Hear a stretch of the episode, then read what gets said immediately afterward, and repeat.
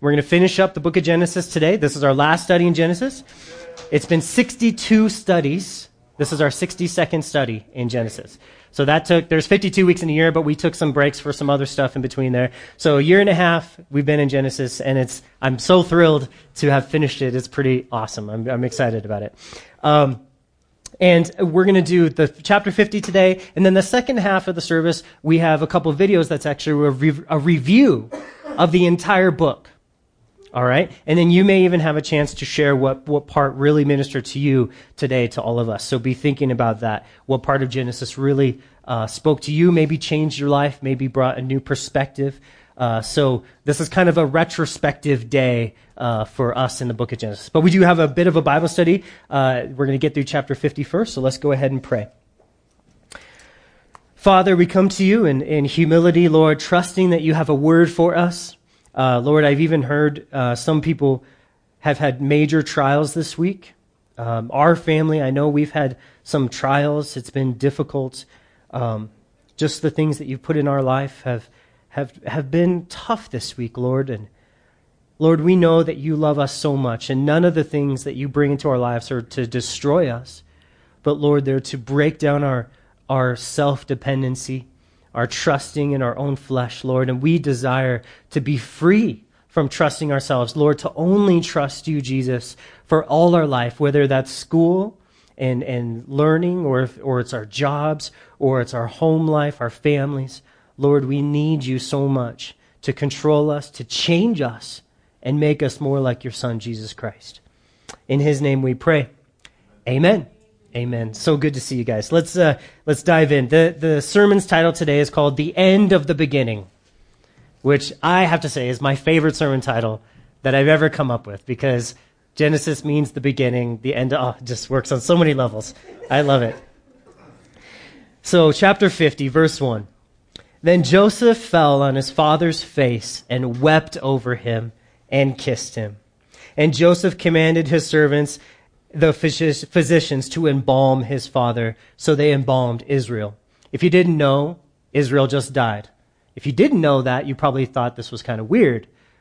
But Israel did die. That's why Jacob is, or Joseph is crying over his father Jacob. So he is dead, being embalmed. Verse 3 Forty days were required for him, for such are the days required for those who are embalmed. And the Egyptians mourned for him seventy days.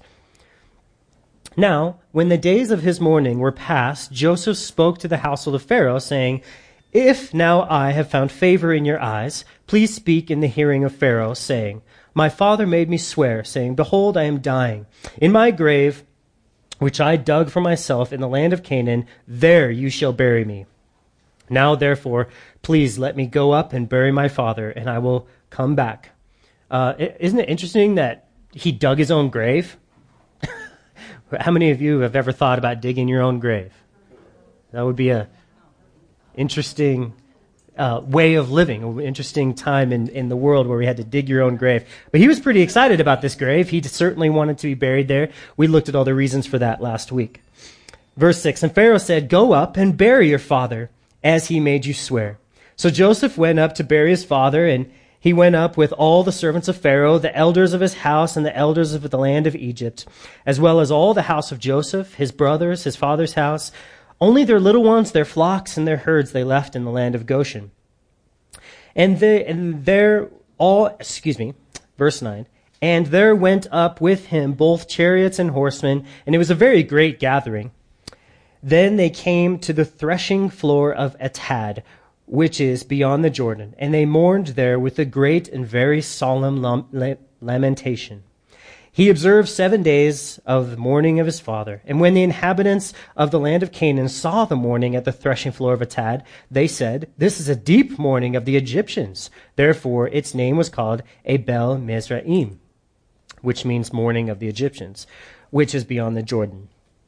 So his sons did for him just as he commanded them. For his sons carried him to the land of Canaan and buried him in the cave of the field of Machpelah before Mamre, which Abraham bought with the field from Ephron the Hittite as property for a burial place. And after he had buried his father, Joseph returned to Egypt, he and his brothers and all who went up with him to bury his father. Okay, so that was a big chunk, and I read it all as one chunk so that we could get the big idea that Joseph was mourning for his dad. And so what we're going to talk about a little bit is that death is terrible. Who would agree? Anyone think death is great? I mean, you see someone die. Thank you, Jonathan. you see someone die, and generally it's a bummer. I mean, not, not just a bummer, but incredibly awful to see, especially death, untimely death. Um, you know, I was in Thailand on mission trip, and I did see someone get run over by a car and die, and it was one of the most horrendous things. I mean, they have. I know you've seen the traffic in Thailand videos where it's just like they have thousands of cars, and the, and just this car, this motorcycle went out, and this car just ran right over him, and it was it was rough. I mean, I was like, I was pretty devastated by seeing that. You know, death makes us cry. You know, even when people die in old age, we're bummed out about that. Um, it stirs up the most powerful emotions in us as human beings. and it's God's will right now that this world has death in it. It's part of His world that we live in right now. We brought it in, but it's going to be here until God makes a new world. But God's love is better than death. He conquers and destroys death. See, love is also powerful. Death, it, it, it's very powerful. No one can escape it. But God's love is also very powerful. And when love and death collide, we can get some amazing fireworks. And we call these fireworks mourning. Mourning. Joseph, here in this portion of scripture, he teaches everyone around him, including the Egyptians, including the world, what love looks like through his mourning. Joseph loved and loves his father so much. And because of that love, it breaks his heart to be separated from the one that he loves. It absolutely devastates him to be disconnected from him.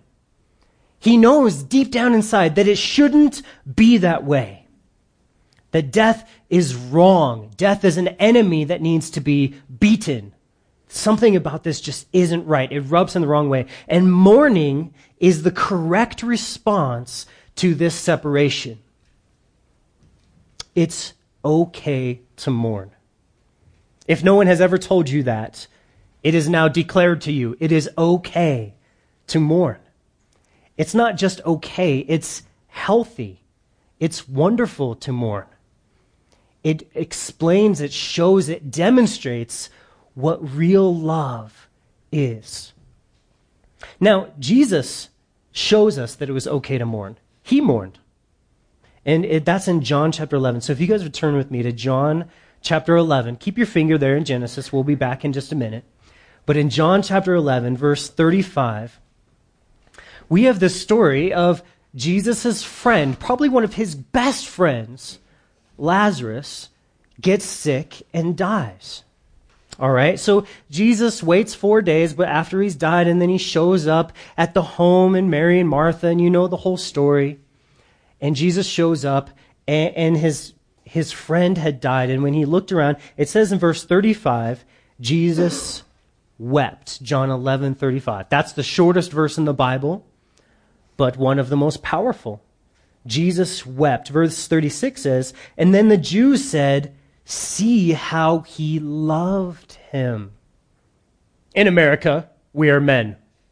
We wear cowboy boots and belt buckles. And we do not cry when something bad happens. We do not cry at death. But Jesus did. Jesus allowed himself to be soft in that point. He let himself mourn because what? He loved him. And even the Jews who saw it, they said, See how he loved him. Verse 37 And some of them said, Could not this man who opened the eyes of the blind also have kept this man from dying? Wow, that's a great question. And when we deal with death and mourning, we must ask that question. It's a great question. There's a reason why it's put right there. If Jesus loves so much, And he's so powerful to open the eyes of the blind. Why can't he just keep people from dying? So Jesus demonstrates love by mourning. He taught the people around him what the right way to respond to death and separation is. So why doesn't God just stop death from happening? I mean, he could. Can we all not agree that God could snap his fingers and all death and suffering would go away? So what does that mean? Does that mean God is mean up in heaven? Just like, oh, I love all this death. I love when my children suffer. Is that really what we think? There are people in the world who think that way. That they think that that's what God is like. Is that the truth? No. God is not a meanie face, as my kids would say. How many times have you heard uh, when, when people are talking about God or keep, people are struggling with death, they say, if, if he were good, if God loved me, he would have kept blank from dying. But that's why I choose to not follow God is because he let my mom die. He let my dad die. My brother died young. My friend, my neighbor, whatever the situation is, we blame God for the death. So the question, why didn't Jesus keep Lazarus from dying? Well, first, to answer this question, let's ask a different question. Why do people die? That's a good question. God well, the answer is easy. It's because of original sin. God warned the first couple that if they, you remember what their names were, right? Adam and Eve, good. So just to say that you've been paying attention for the last 61 studies, I needed to know that to see if I'd been successful in this entire book of Genesis. Well, Adam and Eve, God warned them and said breaking his law, transgressing, eating the forbidden fruit would result in death well taught church. this is what happened. And even in Romans, he said the wages of sin is death. Okay. So they sentenced us all to experience physical death when they broke God's law. They passed down this virus of death through their blood, through their genes to every single human that's ever been born. And people must die, must die, must die on account of sin, or God is not just. He said, This is the penalty. You sin, death is the penalty. It, it, it, would be, you know, people who complain about death are like people who would say, um, a judge cannot follow through with his sentence. Let's say a man murders a hundred people. He goes before the judge, and the judge says, You are guilty. I sentence you to death. And then the judge says, Ah, never mind, you're fine. No, that's unacceptable. That judge would be beaten in the streets because he's an unjust judge. He would lose his job. He would be now the one guilty of the hundred murders because he let the guilty party walk free without any sort of uh, retribution, without any sort of punishment. So when someone says, "Oh, I w- God's so mean for making us die," they're saying that. Why doesn't God just let everyone go? Just let everyone not have the penalty of their sin. He cannot do that, or he would cease to be a just God. And we do not want that. Because if he's not a just God, that's a world we don't want to live in. That's a world where God, even if you called upon him for mercy, he would not send his son, Jesus. He would provide nothing for you. He would just mess with you. He would just do things to make your life awful, but that's not the God we have. We have a just God who demands that we die on account of sin. So we get back to the main question. Why didn't Jesus keep Lazarus from dying? And the answer is because he did not want to stop or disagree with God's righteous decree that all men should die on account of their sin. But, but, Jesus finds this sneaky way around that. And what is that? It's the word resurrection. Resurrection. He allows death to happen. He lets the punishment have its place. So God is still just. But then Jesus supernaturally gives life back to someone who was dead. That's what Jesus does right there. And God is glorified by this miraculous resurrection. And God is glorified by judging sin and letting them die. He's glorified double, two times glorified. And only Jesus can perform such resurrections. Only Jesus can. Jesus, uh, as we know, would go on to raise Lazarus from the dead, and many people came to know God's love and power through that situation. They were excited about it. Lazarus would be a huge testimony to how much God loves and his power that he actually can raise someone from the dead. So when people wonder about how God can allow people to die, we can boldly declare that death is not the problem anymore. We can say that death doesn't mean what it once did. It doesn't have to be the end when you're with Jesus. When Jesus is in the room, when Jesus is at the party, death is not invited. So God can be right to punish sin and death, for we're all under that curse, but he can also be loving and give life to all that would remain and believe and have faith in his son.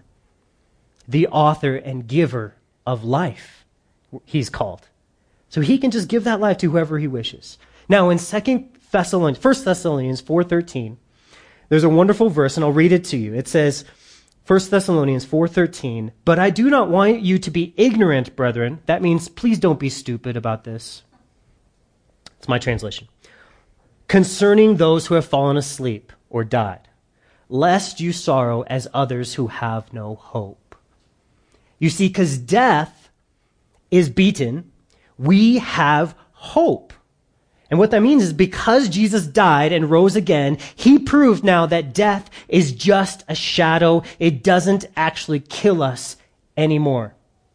I mean, our bodies die, but us, we are not affected by death the way that it happened at the beginning. The grave is not the end.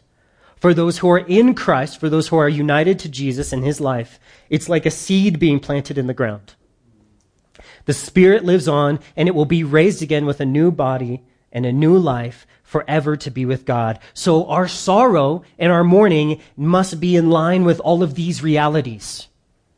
And when death comes into our life, and it will, your parents will die, your children may die, people will die. And when those things happen, we need to let these things become a reality. We need to meditate on what God is doing in the seed and the body and the eternal spirit, all these different things. We can't think that we'll never see our brothers and sisters who die in the Lord. We just say goodbye for a little while. And, and God's love is the thing that makes that possible. Well, how do I know His love?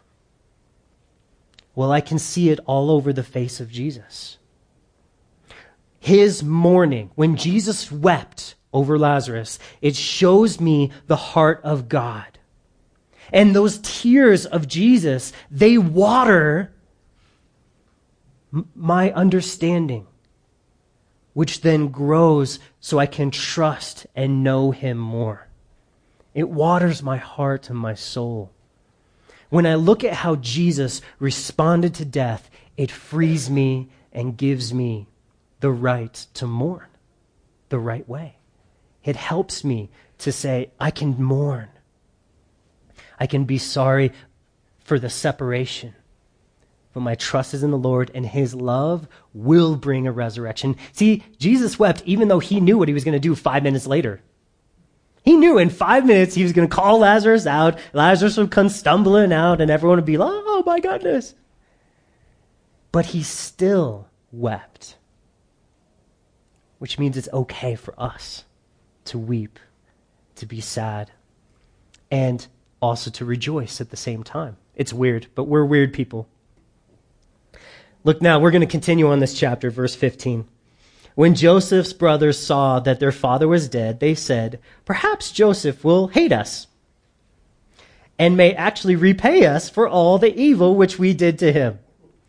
So they sent messengers to Joseph. They don't even come to him themselves. They send messengers saying, before your father died, he commanded saying, Thus you shall say to Joseph, I beg you, please forgive the trespass of your brothers and their sin, for they did evil to you. Now, please forgive the trespass of your servants of um, the God of your father. And, and the next verse is so important. I want you to underline it or see it. It says, And Joseph wept when they spoke to him. Joseph wept when they spoke to him. Joseph weeps when he learns that his brothers still do not trust him or know his character. Joseph loves his brothers. They're so dumb. they have wronged him so many ways, but he has demonstrated that he loves them.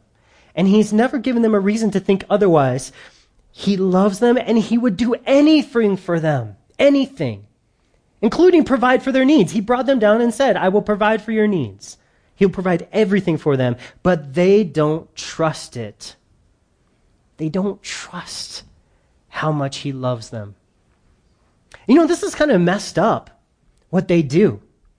They, they, they, they make up this story and then saying, oh, um, this, this dad, our dad, our father, he wanted us to tell you that, that you should forgive us. And I find that this way of thinking crept into the church, saying if you, if you want to be right with God, you need to have this other person intercede for you. And I think that kind of attitude and heart, it breaks the heart of God. Because Jesus says, I'm your intercessor. I'm the one who loves you. I'm the one that's providing for everything you need. Why do you need to go through another man? Don't. It breaks my heart. This is personal for Jesus. He wants to be the one who saves you. He is your Savior. He is the only intercessor between God and man. It is Jesus and Jesus alone. No priest can go to the Father and say, Please forgive this person. They didn't know what they meant. That doesn't work. God says each man must come to me and I deal with them alone. Between me the Son of God and that person. That's how it works. It never changes. Well, this reminds me of another time when Jesus wept. In fact, the only other time that we learn of Jesus weeping. And that's in Luke chapter 19. Luke chapter 19, verse 41 through 44.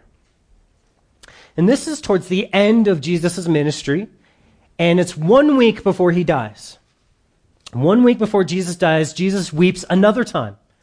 You know, the first time was with Lazarus, and we see that that was about the mourning, and we see that at the beginning of chapter 50 of Genesis. And now we move fast forward to Jesus' end of his ministry, and the second part of the chapter uh, of 50 of Genesis, we see this other weeping over people not understanding the heart of God. And now look in Luke chapter 19, verse 41. As he drew near, to the city of Jerusalem, he saw the city and he wept over it. So Jesus, he's walking along the path. He knows he's got one week. He's going to die. He's going to give his life as a sacrifice. And he and as he as he crosses over the Mount of Olives, and as you I've done this, as you step over the Mount of Olives and you see the city of Jerusalem, his heart was overcome with emotion and he wept. Why? Well, let's read on. Verse 42 saying, If you had known, especially in this your day, the things that make for your peace but now they are hidden from your eyes. For days will come upon you when your enemies will build an embankment around you, surround you, and close in on you on every side, and level you and your children with, within you to the ground. And they will not leave one stone upon another, because you did not know this time of your visitation. They should have known, this, this people, these Jews, these brothers should have known that he was there to take care of them. that Jesus was showing up on that day to take care of them and that he loved them. They should have known his character. He spent three years talking to all of them about God's love and who he was. And what happened on this day, on this day, the day of their visitation, Jesus shows up and he says, I need a donkey. So he gets a donkey and he rides into Jerusalem on this donkey and a portion of the people believe and say, Hosanna, this is the Messiah. This is the one who comes in the name of the Lord. And he is announced as the Messiah. And he receives that, amount, that announcement. He says, Yeah, worship me. I'm the Messiah. He rolls on into town, and, and it faded away really quick. Very soon, it was just him and the disciples again. They didn't really connect it, they didn't really believe because they were expecting the Messiah to be this glorious king. And Jesus shows up poor, weak, and seemingly ready to die. And all of their minds are like, eh, this is a big letdown. We wanted a king that would overthrow this horrible Roman government that's around us. So, but they should have known his character. They should have known that he was a suffering Messiah. They should have known he was willing to do what they needed. They should have known. The brothers should have known Joseph's heart, right? What has Joseph done to confuse them? When did they ever think Joseph was there to destroy them? But their sin confuses them. Their sin tricks them into thinking, God's my enemy. Joseph is my enemy. Jesus is here to save us, not condemn us. That's what we need to learn there. God doesn't get angry when people don't understand who he is. No, he doesn't get angry. He he cries. It breaks his heart when people don't understand who he is. He's done everything possible to explain who he is and how he feels and how he thinks. And people can know him if they want. You know how? Pick up their Bible and read about Jesus. That's how. Anyone can do it and know. I loved when Danny was up here sharing his testimony, and he's like, I knew nothing about God. I picked up the Bible and read it, and I knew God. He got saved by just reading the Gospels. He learned who God's character was, and he believed. Every person can do that same thing. Verse 18 Then the brothers also went and fell down before his face and said, Behold, we are your servants. So now these brothers, they see the heart of Joseph and they actually just respond with humility. And so will you, when you spend time and learn his heart, you will also grow in humility. It'll break you down. It'll throw down your defenses, and you will respond with the same desire to serve. That's what that's how we create servants for the Lord.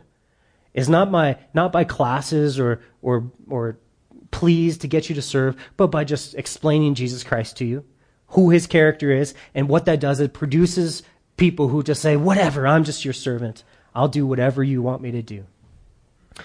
Verse 19 Joseph said to them, Do not be afraid, for I, am I in the place of God? But as for you, you meant evil against me, but God meant it for good, in order to bring about, as it is this day, to save many people alive. That is the summary of the book of Genesis. You meant it for evil, but God, He means things for good to save many people. People are basically awful, but God is always loving them anyway.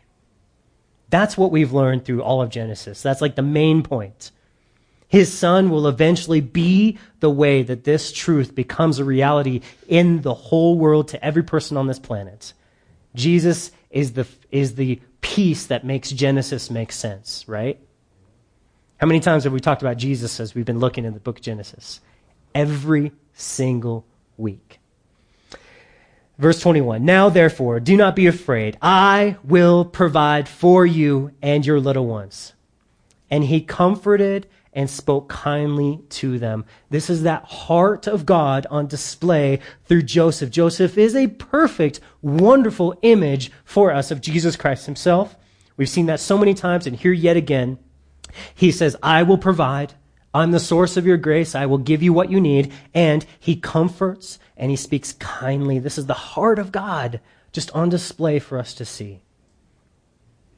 Verse 22 So Jesus, Joseph dwelt in Egypt, and he and his father's household. And Joseph lived a 110 years. And Joseph saw Ephraim's children to the third generation. And the children of Machir, the sons of Manasseh, were also brought up on Joseph's knees. And Joseph said to his brethren, I am dying. But God will surely visit you and bring you out of this land to the land of which he swore to Abraham, Isaac, and Jacob. And Joseph took an oath from the children of Israel, saying, God will surely visit you, and you shall carry up my bones from here. And so Joseph died, being a hundred and ten years old, and they embalmed him, and he was put in a coffin in Egypt. So the book ends. Woo! We did it. We did it. All right. The book ends, that's right, with Joseph dying and being put in a coffee. Not coffin, coffee. That's where my mind is on right now. Uh, being put in a coffin, not being buried. So the people of Israel and Moses, about 250 years later, will end up carrying this coffin to the promised land. And during this time, there will be a lot of difficulty during the next couple hundred years. There's going to be a lot of trials for these people. And during all this difficulty, they're going to be seeing this coffin sitting in the middle of their camp. And they'll think, all right, there's a promise from God. We can't bury this old guy. He made us promise that we'll bury him in the promised land. God has promised to take us out. And this coffin becomes a picture to all the people as they grow up generation after generation. And you end up with over a million people when they leave and they still have this coffin right in the middle of everybody. And so death can be a reminder for us as well.